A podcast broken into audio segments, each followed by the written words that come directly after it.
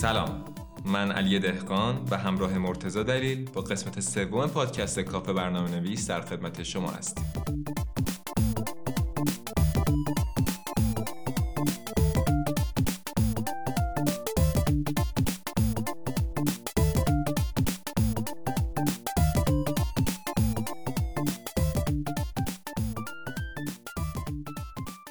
تو این قسمت نگاه ویژه‌ای داریم به کنفرانس های گوگل آیو، مایکروسافت بیل و ng-Conf.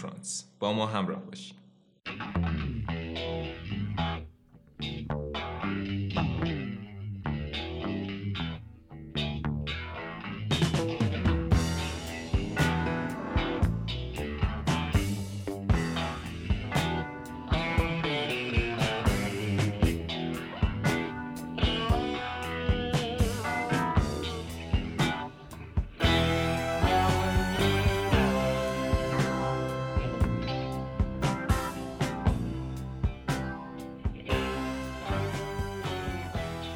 کنفرانس گوگل آیو تاریخ 7 می طی 3 روز برگزار شد. تو این کنفرانس موارد مختلفی معرفی شدن. اگه فرصت نکردید این کنفرانس رو دنبال کنین، این پادکست رو از دست ندین.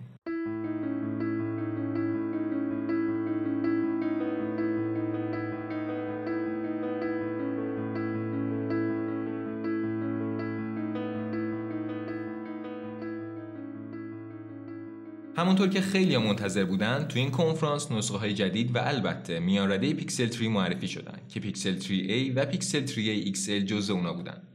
نسخه اندروید هر دوی این گوشی‌ها اندروید 9، تراشه اسنپ دراگون 670، حافظه داخلی 64 گیگابایت و رم 4 گیگ جزء ویژگی‌های مشترک اوناست.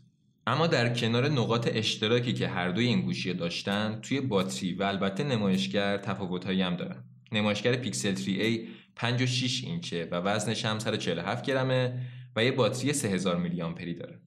اما پیکسل 3 XL یه نمایشگر بزرگتر داره که 6 اینچه و 167 گرم وزنشه و باتریش به تبع نمایشگر بزرگترش قوی‌تره که 3700 میلی آمپره. قیمت پیکسل 3A 399 دلاره و قیمت پیکسل 3 XL هم 479 دلاره. خبر بعدی در مورد گوگل هومه. تو این کنفرانس این گجت به اسم نست هاب معرفی شد و در واقع گوگل برای این گجت یه ریبرندینگ انجام داده. نست هاب یه نمایشگر 7 اینچی داره و قیمتش 129 دلاره که از قیمت قبلی گوگل هوم که 149 دلار بود ارزون‌تر شده. این گجت یه برادر بزرگتر به اسم نست هاب مکس داره که به جای نمایشگر 7 اینچی نمایشگر 10 اینچی داره که دوربین هم بهش اضافه شده و با اپلیکیشن نست هم میتونه یکپارچه بشه و عین بقیه دوربینای نست میتونه کاراش انجام بده. این گجت یه دکمه پشت دستگاه داره که با اون میتونین هر لحظه که بخواید دوربین و میکروفون رو غیر فعال کنین. قیمت نست هاب مکس 229 دلاره که هر دوی این گجت ها تابستون امسال عرضه میشن. در مورد واقعیت افزوده از دو ویژگی پرده برداری شد. اولی در مورد سرچ محصولای خاص مثل کیف، کفش یا حتی اشیای دیگه است و کارکردش هم به این شکلی که بعد از جستجو با فعال کردن این ویژگی میتونید اون رو تو دنیای واقعی کنار خودتون هم ببینید. ویژگی بعدی در مورد کارکرد واقعیت افزوده توی گوگل مپه. اگر یادتون باشه چند ماه قبل گوگل به صورت آزمایشی این ویژگی رو معرفی کرد که با انتخاب یه مقصد و گرفتن دوربین به سمت خیابون یه سری فلش‌های ظاهر می‌شدن که مسیریابی برای شما راحت‌تر و البته هیجان‌انگیزتر از قبل می‌کرد. این ویژگی حالا به صورت رسمی معرفی شد که البته فقط برای گوشه‌های پیکسل در دسترس خواهد بود.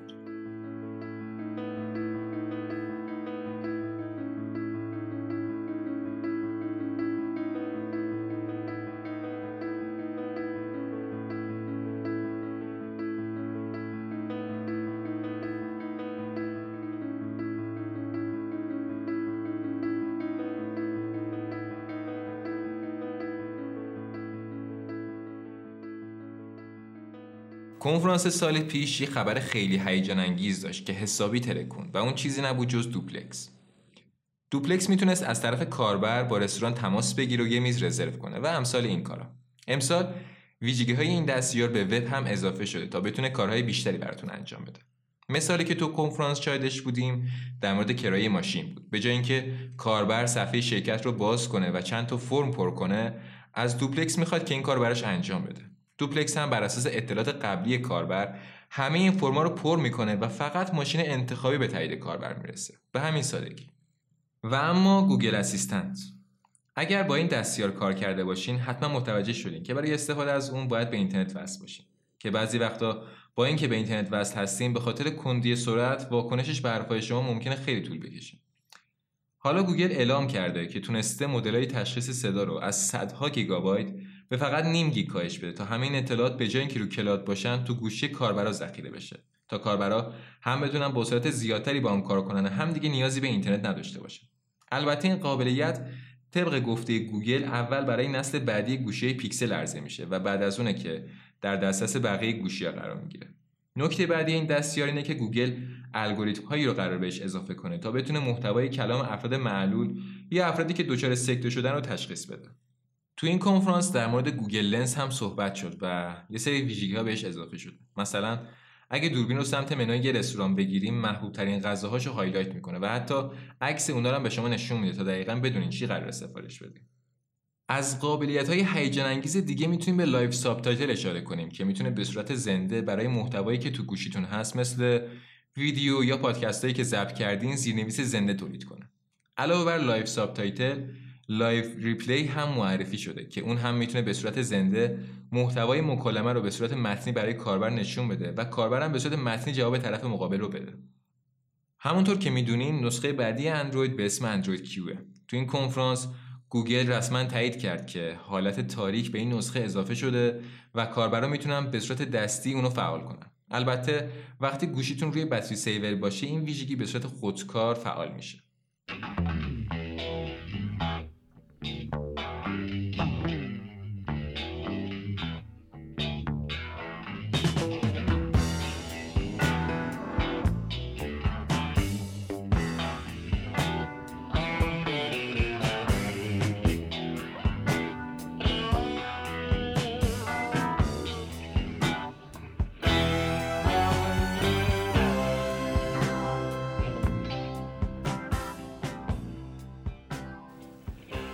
مایکروسافت هر سال رویدادهای بزرگی برگزار میکنه اما مهمترین اونها بیلده که تو تاریخ 6 می طی 3 روز برگزار شد.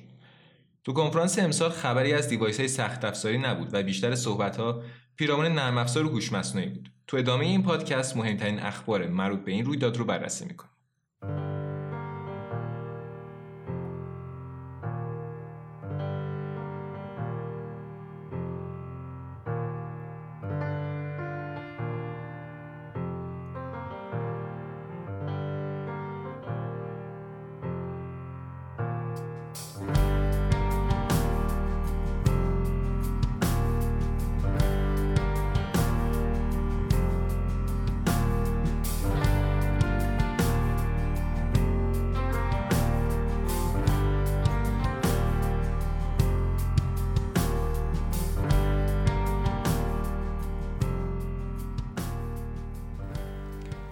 کورتانا شروع کنیم.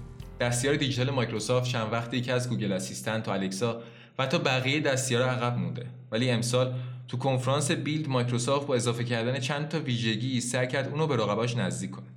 ویژگی اصلی که امسال ازش رونمایی شد قابلیت ایجاد گفتگو و ادامه بحث با کاربر. کورتانا تا الانش هم از ویژگی‌هایی مثل مدیریت جلسات و یادآوری یا پشتیبانی میکنه. اما فرقی که کرده اینه که این قابلیت‌ها تو بستر گفتگو هم میتونه شکل بگیره. همونطور که میدونین سال گذشته مایکروسافت سمانتیک ماشینز رو با هدف توسعه هوش مصنوعی محاوره‌ای خریداری کرد. این فناوری میتونه همه سرویس‌های مایکروسافت و حتی بقیه شرکت‌ها رو به هم پیوند بده تا کورتانا اطلاعات کافی برای انجام صحیح درخواست شما رو به دست بیاره. البته هدف نهایی مایکروسافت مثل همیشه کسب و کارها خواهد بود. مایکروسافت برای معرفی این ویژگی کارمندانی نشون داد که به هماهنگی برای برگزاری جلسات یا برنامه‌ریزی روزانه بقیه کارمندا مشغولن. اگه همه چیز طبق خواسته مایکروسافت پیش بره، شاید این خواهیم بود که هر شرکت دستیار هوشمند اختصاصی خودشو داره که با ساختار شرکت هم کاملا آشناست. مایکروسافت با پیاده‌سازی موتور کرومیوم توی اج به کاربرا وعده تغییرات مثبتی رو داد که تعدادی از این تغییرات رو تو کنفرانس امسال شاهد بودیم. اضافه شدن یه سری قابلیت‌های حریم خصوصی و ابزارهای کاربردی مثل اجرای سرویس‌ها و اپ‌های قدیمی که فقط با اینترنت اکسپلورر اجرا میشن از جمله اوناست. با اینکه مایکروسافت تایید کرده که اینترنت اکسپلورر دیگه یه مرورگر به حساب نمیاد، اما برخی کاربرا به علت اینکه یه سری اپ‌ها فقط با این مرورگر سازگار هستند، هنوز از اون استفاده میکنن. نسخه فعلی اج اینترنت اکسپلورر 11 رو تو ویندوز 10 باز میکنه. که رابطه کاربری جداگونه‌ای داره و با برخی سایت‌ها هم سازگاری نداره. قابلیت جدید که حالت اینترنت اکسپلورر هم نام داره، محتوا رو توی تب اج باز میکنه و به جز یه لوگوی آی‌ای تغییر دیگه‌ای با حالت عادی نداره. در مورد حریم خصوصی هم سه سطح جدید به اج اضافه شده: استریکت، آن ریستریکتد و بالانس. هر کدوم از اینا تنظیمات جداگونه‌ای دارن، مثل فعال بودن کوکی‌ها و مواردی شبیه به. تغییر بعدی مربوط میشه به کالکشن‌ها. کالکشن‌ها علاوه بر ایجاد پوشه برای بوکمارک‌ها، امکان اضافه کردن کلکسیونی از یادداشت‌ها و یک پارچه‌سازی کامل اون با آفیس رو در اختیار کاربر قرار میده که میتونین این کالکشن‌ها رو با بقیه کاربران به اشتراک بذارین یا حتی یه خروجی کامل از اونها بگیرین. بهینه‌سازی دیگه که معرفی شد در مورد افزونهایی بود که با موتور کرومیوم کار میکنن. مایکروسافت اعلام کرد که اگر این افزونها با موتور کرومیوم سازگار باشن، بدون نیاز به هیچ تغییری به راحتی میتونن تو نسخه جدید اج اجرا بشه.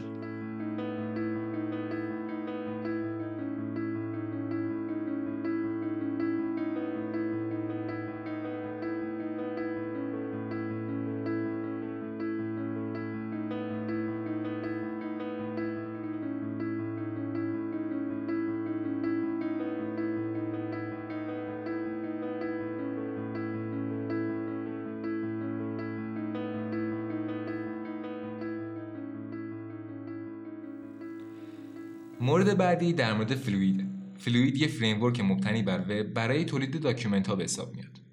توسعه دهنده‌ها با استفاده از این ویژگی میتونن سرویس‌های تعاملی و اشتراکی و حتی اپلیکیشن‌های مبتنی بر وب مخصوص ایجاد داکیومنت رو تولید کنن. تو این مراسم یه پیاده‌سازی از این فریم ورک نمایش داده شد که شامل ترجمه همزمان برای هر کدوم از مشارکت کننده‌ها و اشتراک‌گذاری بلافاصله جدول‌ها از طریق چت مایکروسافت تیمز بود. این ویژگی توی همه مرورگرها امتحان شد تا خیال کاربرا رو از پشتیبانی اون راحت کنه. از ویژگی‌های دیگه‌ای که برای فلوید معرفی شد، میتونیم به قابلیت‌های کورتانا برای دریافت متون از وب و پیشنهادهای مرتبط برای ویرایش اونها اشاره کنیم. فلوید علاوه بر اینکه در اختیار دیولپرها قرار میگیره، با اپ‌های مثل ورد، مایکروسافت تیمز و بقیه محصول‌ها هم کاملاً سینکه. طبق گفته مایکروسافت، اولین نسخه از این فریم ورک سال جاری عرضه میشه. ویندوز ترمینال هم از اپ‌هایی بود که توی این مراسم معرفی شد. این برنامه به کاربرا اجازه میده تا از فونت‌های جدید و اموجی‌ها استفاده کنن. پشتیبانی از تب‌ها هم از فیچرهای دیگه این برنامه است.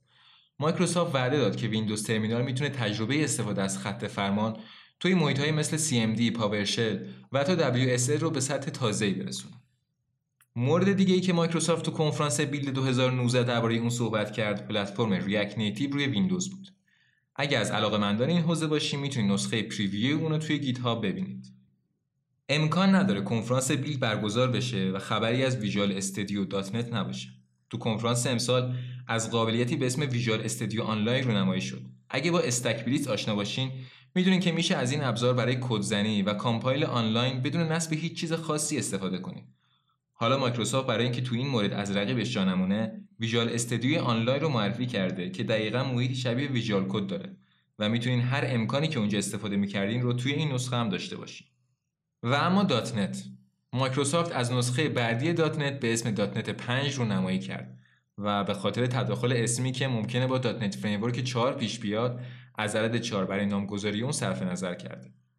طبق اعلام مایکروسافت بعد عرضه نسخه 3 تو سپتامبر امسال، نسخه 5 تو نوامبر 2020 قرار در دسترس قرار بگیره و بعد از اون سالیانه یه نسخه جدید از این پلتفرم ریلیز میشه. امکان سویچ کردن بین رانتایم ها مثل مونو و کورسیلار، قابلیت تعامل با جاوا، آبجکتیو سی و سویفت روی همه پلتفرم ها، تعمیم کور افیکس برای پشتیبانی از AOT و کاربرد روی همه پلتفرم ها از مهمترین ویژگی های این فریم ورک.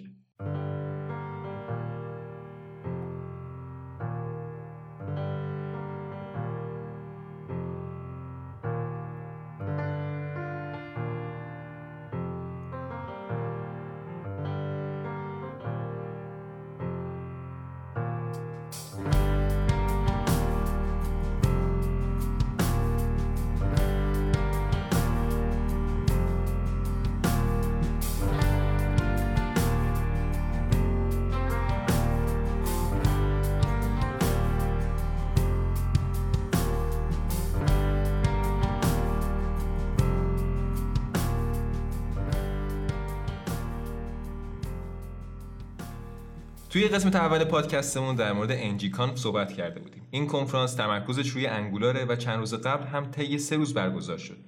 می‌خوایم در مورد روز اول این کنفرانس با مرتضی صحبت کنیم.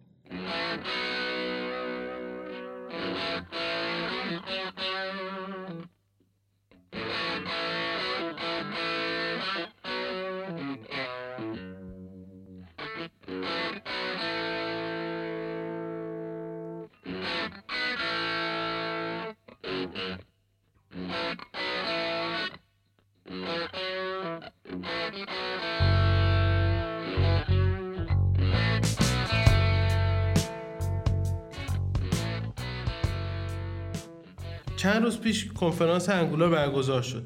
این کنفرانس همونطور که گفتی 3 روز بود و چیزی که ما الان می‌خوایم صحبتش بکنیم فقط روز اول هست. من یه خلاصه‌ای نوشتم که طبق همون ترتیب که نوشت کنفرانس بوده این خلاصه رو جمع‌آوری کردم. طبق همون ترتیب هم میرم جلو. یه سری از سخنران‌ها چیزایی که گفتن خیلی حالا تخصصی میتونیم بگیم بود که نمیشه توی حالا پادکست توضیح داد. بهتره که کسایی که اینو میشنون خودشون برن ویدیو رو ببینن، چون دیگه با پاورپوینت و اینا مفهومو میرسوندن.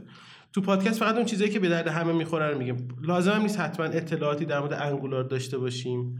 صرفاً کسایی که جاوا اسکریپت کار کردن و یکم از جاوا اسکریپت اطلاع دارن میتونن از این چیزی که ما الان میگیم استفاده بکنن. اولین سخنران برد گیرین بود که لیدر تیم انگولاره. یکم در مورد شروع کارش توی گوگل صحبت کرد و اینکه طراحی جیمیل رو بهش واگذار کرده و مشکلاتی که پیش اومده بود. در مورد اینا صحبت کرد. بعد در مورد تشکیل تیم انگولار گفت که انگولار الان دیگه یه محصول تک نیستش، بلکه مجموعه از ابزارها به حساب میاد. حالا ما بهش میگیم فریم ورک، ولی خودش چیزی که میگفت بهش به عنوان اکوسیستم نگاه میکرد که مثلا ابزارهایی مثل انگولار سی ال آی، ساختن اپ‌های پی دبلیو ای، یا بگیم تولزهای دیپندنسی اینجکشن، چنج دیتکشن، اینا داخلش هست که مجموعه اینا رو یه اکوسیستم نامگذاری کرد. حتی اینقدر به بلوغ رسیده انگولار که برای آپدیت کردنش هم اون مکانیزم‌های پیچیده قبلی رو کم کم کنار گذاشته و الان با یه دستور خیلی کوچیک که دستور اینجا آپدیت هستش به راحتی میتونیم پروژه‌مون رو تو چند دقیقه آپدیت کنیم. اگه قبلا ورژن مثلا 4 اینا رو نگاه می‌کردیم می‌دیدیم حتی ممکنه 1 یا چند روز برای آپدیت یه پروژه طول می‌کشید. در ادامه در مورد رشد 50% بازدیدهای سایت angular.io توی امسال صحبت کرد. بعد رسید به انگولار 8 که قراره به زودی منتشر بشه. توی نسخه جدید حجم کمتر شده و دلیل اصلیش به غیر از بهینه‌سازی‌هایی که انجام دادن به خاطر برخورد دوگانه مرورگر با پروژه ماست. ما میتونیم پروژه‌مون رو جوری بیلد بگیریم که 2 تا اسکریپت یا 2 تا باندل ازش خروجی داشته باشیم، یکی برای مرورگرای جدید و یکی برای مرورگرای قدیمی. تشخیص این که از کدومی که از این فایل‌ها استفاده کنه پروژه‌مون تو رو هر سیستمی با بخش کلاینت هست و این یعنی ما دیگه توی بخش بیلد کردن دیگه دردسر اینو نداریم که پروژه‌مون رو جوری بیلد کنیم که مثلا برای مرورگرا متناسب باشه. همین که 2 تا فایل مختلف داریم یعنی فایلی به نام پلیفیل داشتیم، اون فایل حجمش کمتر میشه برای مرورگرای جدید و یکم پرفورمنسمون بالاتر میره و رو حجمم تاثیر میذاره. علاوه بر اینا گفتش که بهینه‌سازی‌هایی هم برای سرویس ورکرها انجام شده. روی 2 تا موضوع تاکید کرده که بیزل بود و یکی دیگه آیوی. بیزل هسته اصلی بیلد گوگل بوده که 12 سال اخیر گوگل ازش استفاده می‌کرده و الان قرار هستش منتشرش کنن و توی CLI ازش استفاده بشه. آیوی هم ویو انجین جدید گوگل هست که باعث میشه باندل اپمون خیلی کوچیک بشه، سرعت کامپایل سریعتر میشه، دیباگ ساده‌تر شده، دیباگ دیگه میتونه توی HTML هم انجام بشه، بریک پوینت میتونیم توش بذاریم و چک کردن تایپ‌ها هم به خاطر همین ویژگی خیلی بهتر شد. الان در حال حاضر میتونیم از آیوی استفاده کنیم. توی نسخه 8 که هنوز نیومده قرار هست آیوی باشه، اما برای استفادهش باید توی دستور CLI مون صریحاً از آپشن آیوی استفاده کنیم که کامپایلمون به اون صورت انجام بشه، ولی توی نسخه 9 قرار هست که به صورت پیش‌ورز از آیوی استفاده بشه. بعد از این سخنرانی ایگور مینور سخنران بود. در مورد تیم انگولار صحبت کرد که گفت یه تیم 43 نفره است. 5 تا زیر مجموعه دارن. عنوانای این زیر مجموعه هاش داکیومنتیشن، تولینگ، فریم ورک، کامپوننت و دیولپر هاست. و در ادامه در مورد تاریخچه انگولار هم گفت که چطور تشکیل شد و اینها. خیلی چیز حالا مهمی هم تو حرفاش نبود.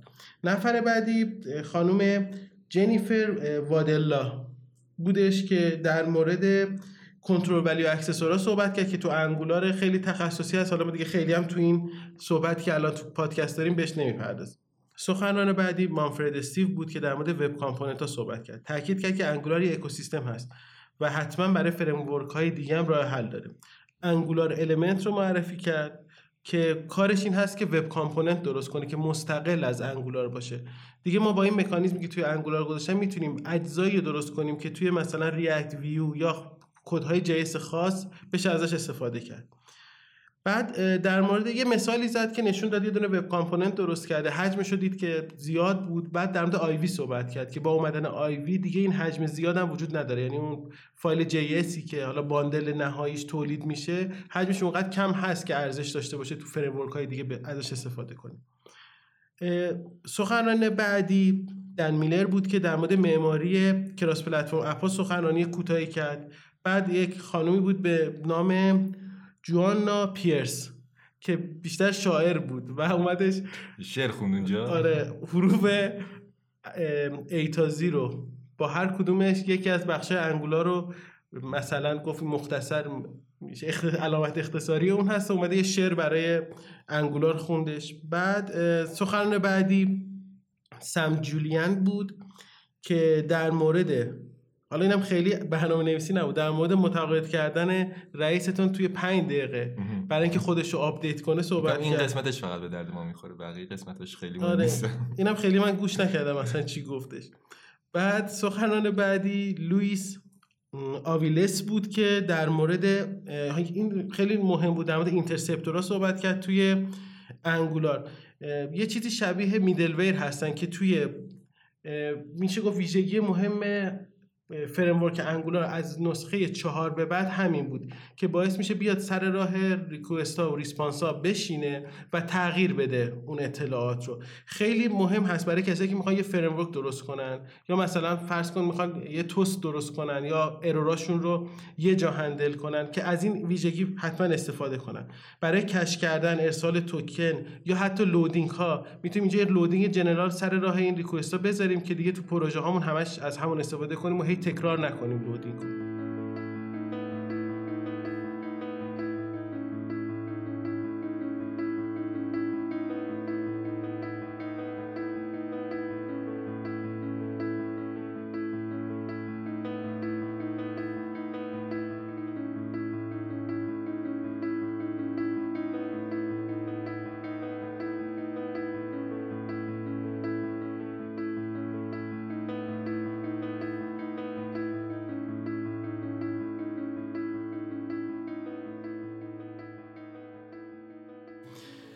بعد این یه جلسه‌ای بود چند نفره که دور هم نشستن و در مورد اهمیت آموزش و یادگیری در کنفرانس انگولار صحبت کردن.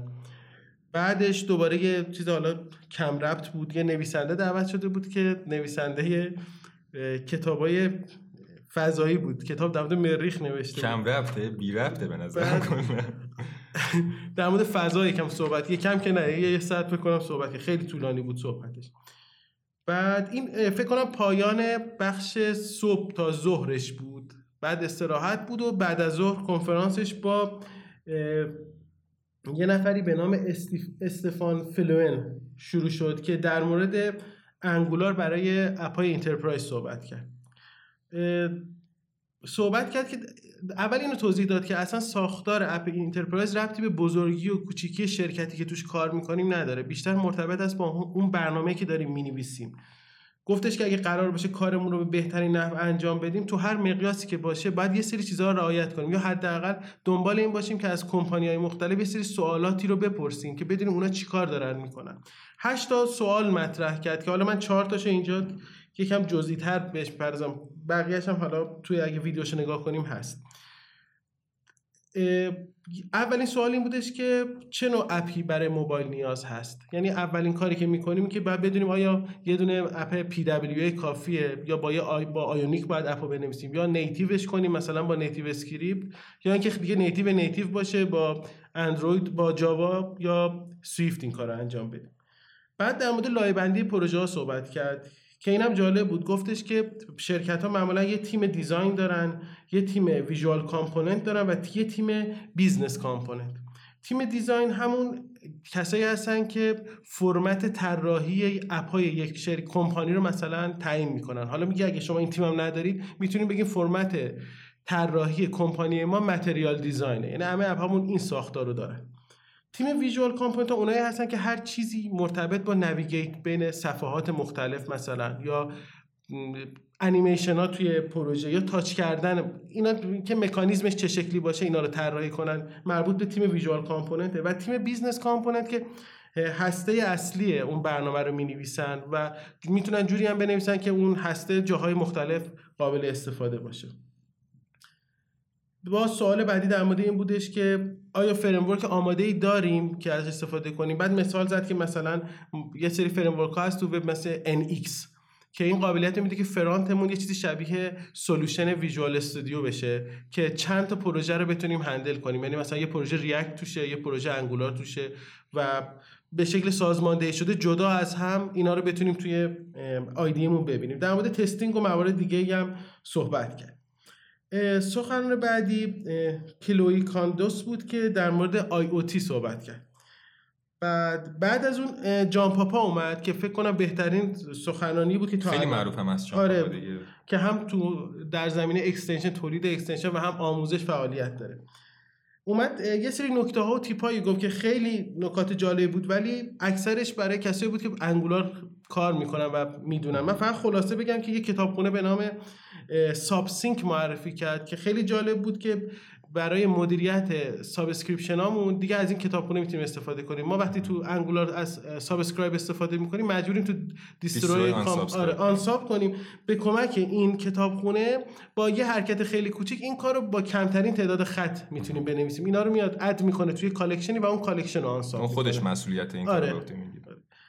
بعد یک کتابخونه معرفی کرد به نام NGRX Data که فکر کنم خودش نوشته بود و این برای کسایی بود که میان اولش توضیح داد کسایی که NGRX استفاده میکنن از معماری ریداکس توی پروژهشون استفاده میکنن این مشکل دارن که تکرار یه سری کارها، مثلا اینکه ریدیوسر برای یه سری چیزا بنویسن، افکت برای یه سری چیزا بنویسن، خیلی شبیه هم هست و پروژه رو فوق العاده بزرگ میکنه، مخصوصا اگه مدلامون تعدادش زیاد باشه.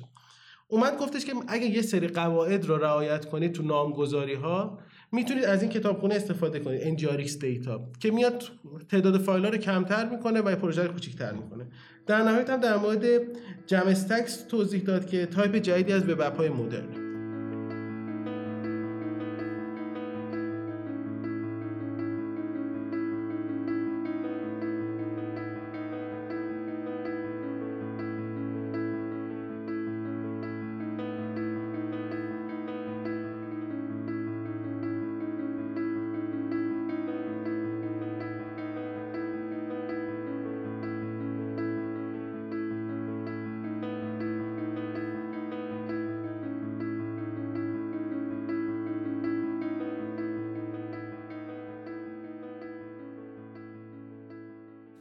سخنران بعدی که باز سخنرانی خیلی خوبی بود نسبت به قبل از این جان پاپا، مینکو جکوف بود فکر کنم، نمیدونم حالا کجایی هست، در مورد ابزارهایی برای سریعتر کردن اپلیکیشن ها صحبت کرد. حالا اینجا بیشتر نگاهش به انگولار بود ولی حرفایی که زد و میشه تعمیم داد به فریم ورک های دیگه.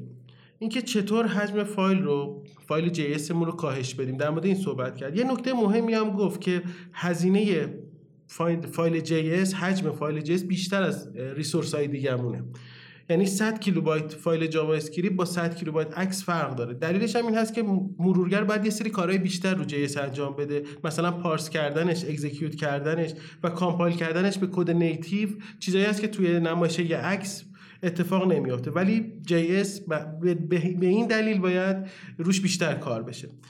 انگولار تا حدی بهینه‌سازی رو با CLI روی این فایل‌های JS انجام میده، به خصوص تو نسخه 8 که همونطور که تو سخنرانی اول گفتن این قابلیت برخورد دوگانه که اینجا رو اسمش گفت دیفرنشال لودینگ، این که دو تا باندل داریم، یکی بر اساس ES5 و یکی بر اساس ES 2015 که قدیمی تر هست و خود مرورگر تشخیص میده که از کدومش باید استفاده کنه. این باعث میشه که از اون یکی فایل استفاده نکنه و حجم باندلمون کم شده، حالا بگیم حجم باندل که حجم صفحه‌مون کم شده. در مورد لیزی لودینگ برای کامپوننت ها صحبت کرد که حالا توضیح داد اول که لیزی لودینگ چی هست، این که مثلا ما یه سری عکس توی صفحه داریم و فقط اون قسمتی که توی بخش نمایشی ما هست، یعنی بخش اسکرولی که ما داریم می‌بینیم نمایش داده میشه، لود میشه و اونایی که زیر اسکرول هستن دیده نمیشه. گفت این کارو برای کامپوننت ها میشه انجام داد که این کار باعث میشه که اسکرول وقتی به اون کامپوننت رسید لود بشه. من مثال زد در مورد مثلا یه کامپوننت چتی که داریم تو صفحه، نیاز نیست همون بالا نشون بدیم، هر موقع چت باز شده رفتیم به اون بخش چت، اون کامپوننت لود بشه که قشنگ توی نتورکمون هم میتونیم ببینیم که جی اس اش همون لحظه لود شد و اول تو صفحه نبود. بعد در مورد لیزی لود برای روت هامون صحبت کرد، اگه صفحه می‌خوایم به صفحه دیگه، که اینو ما قبلا هم داشتیم، میتونستیم ماژولایی درست کنیم که لیزی لود باشن و زمان کلیک روی لینک جی اسش لود بشه و صفحه بیاد. اما یه مشکلی که گفت این که با اینکه خیلی لحاظ ظاهر خیلی بهتر از این هست که مثلا لودینگ تو صفحه بیاد و اینها، یا همه فایل اولش بیاد، ما صبر کنیم و بعد به این صفحات بریم، با اینکه بهتر از این هست، اما بعضی اوقات با کلیک روی این لینک های رد یه مکس چند ثانیه‌ای داریم تا به اون صفحه بریم. این شاید یکم آزاردهنده باشه، ولی گفت برای اینم فکر کردن کند شدن لود، که سه تا راه گفتش. گفت ما اصولا باید اینجا پریفچ انجام بدیم. ما وقتی داریم توی صفحه کار میکنیم، طرف یه صفحه داره میبینه، ما بیایم پشت صحنه اون لینک هایی که تو صفحه هست رو لود کنیم جی اس شو، که طرف حالا خیلی احساس نکنه. اما باز گفت توی صفحه فرض کنید 1000 تا لینک باشه، ما نباید همش رو لود کنیم. یه راه اینه که با حرکت موس روی اون زودتر از اینکه طرف کلیک کنه اون رو لود کنیم. این یه راه لود کردنه که طرف حالا خیلی حس لودینگ رو نداشته باشه. یکی دیگه هم همون حالت لیزی لودینگ که اون قسمتی که داریم میبینیم اون لینک هایی که توی صفحه ویزیبل هستن رو لود کنیم، یعنی دیده میشه. باز اینم حالا بستگی پروژه های مختلف، اگه تعداد لینک کم باشه تو صفحه، این روش خوبی هست. و از یک کتابخونه به نام guest.js نام برد که این کتابخونه به گوگل آنالیتیک وصل میشه و رفتار کاربر رو توی صفحه ازش دیتایی به ما میده و انگولار با توجه به اون رفتار میاد نتیجه میگیره که کدوم لینک ها رو زودتر از اینکه طرف روش کلیک کنه لود کنه. بعد در مورد یه تگ صحبت کرد، تگی به نام باجت توی انگولار سی ال آی هست که حالا خیلی هم مهم نیست، ولی توش میتونیم تنظیم کنیم که اگه مثلا حجم فلان فایلمون از یه اندازه بیشتر بود بهمون وارنینگ بده، بهمون ارور بده. حالا این یه تگی هم هست که خیلی خبر ندارن که اصلا چیه.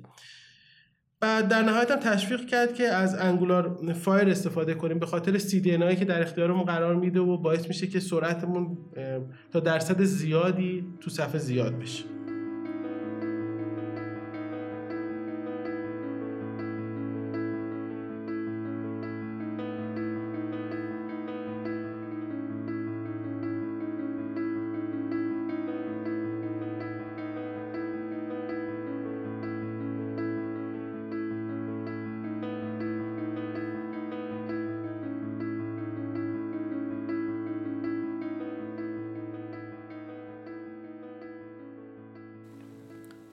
سخنان بعدی راب وارمالد بود که بنیانگذار NGRX توضیح داد که نیازی نیست همه اپ‌ها به شکل SPA یا حالا خودشون میگن اسپا نوشته بشن.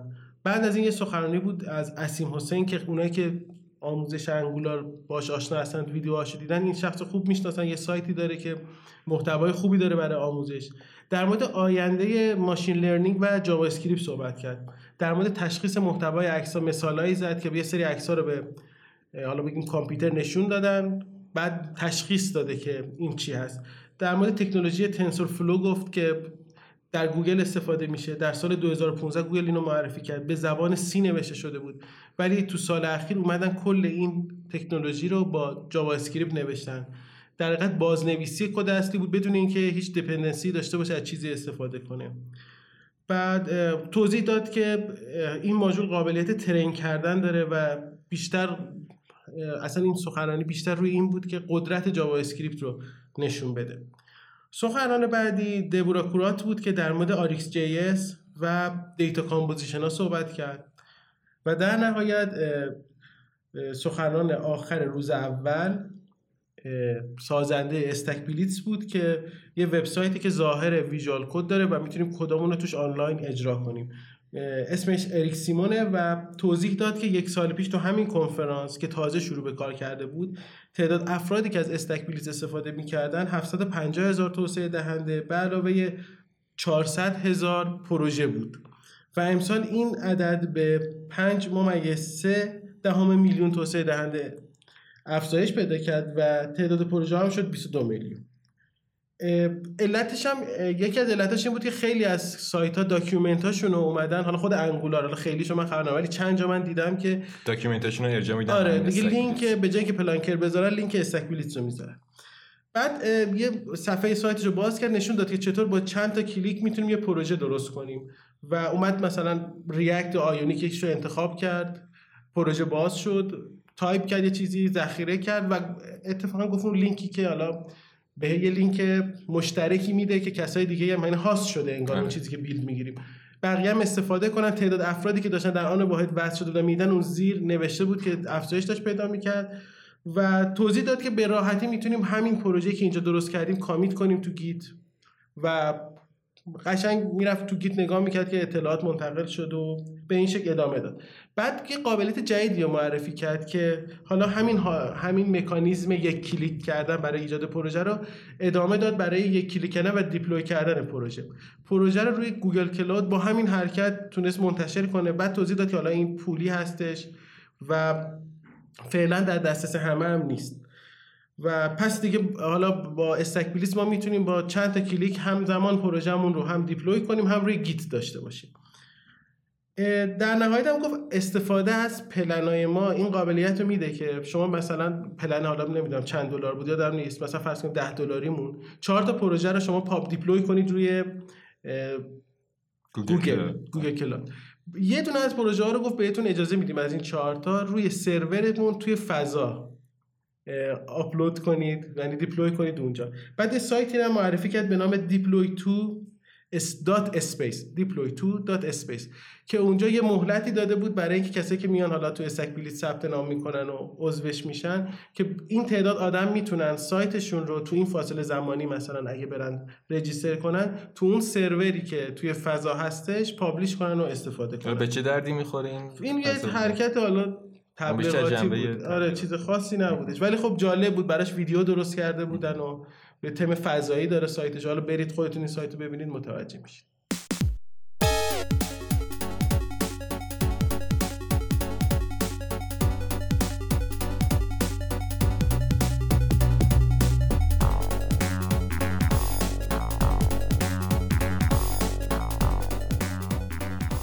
یه قسمت دیگه از پادکست کافه برنامه‌نویس هم تموم شد. میتونید ما رو توی توییتر و تلگرام دنبال کنین و کامنت هاتون رو برای ما بفرستین.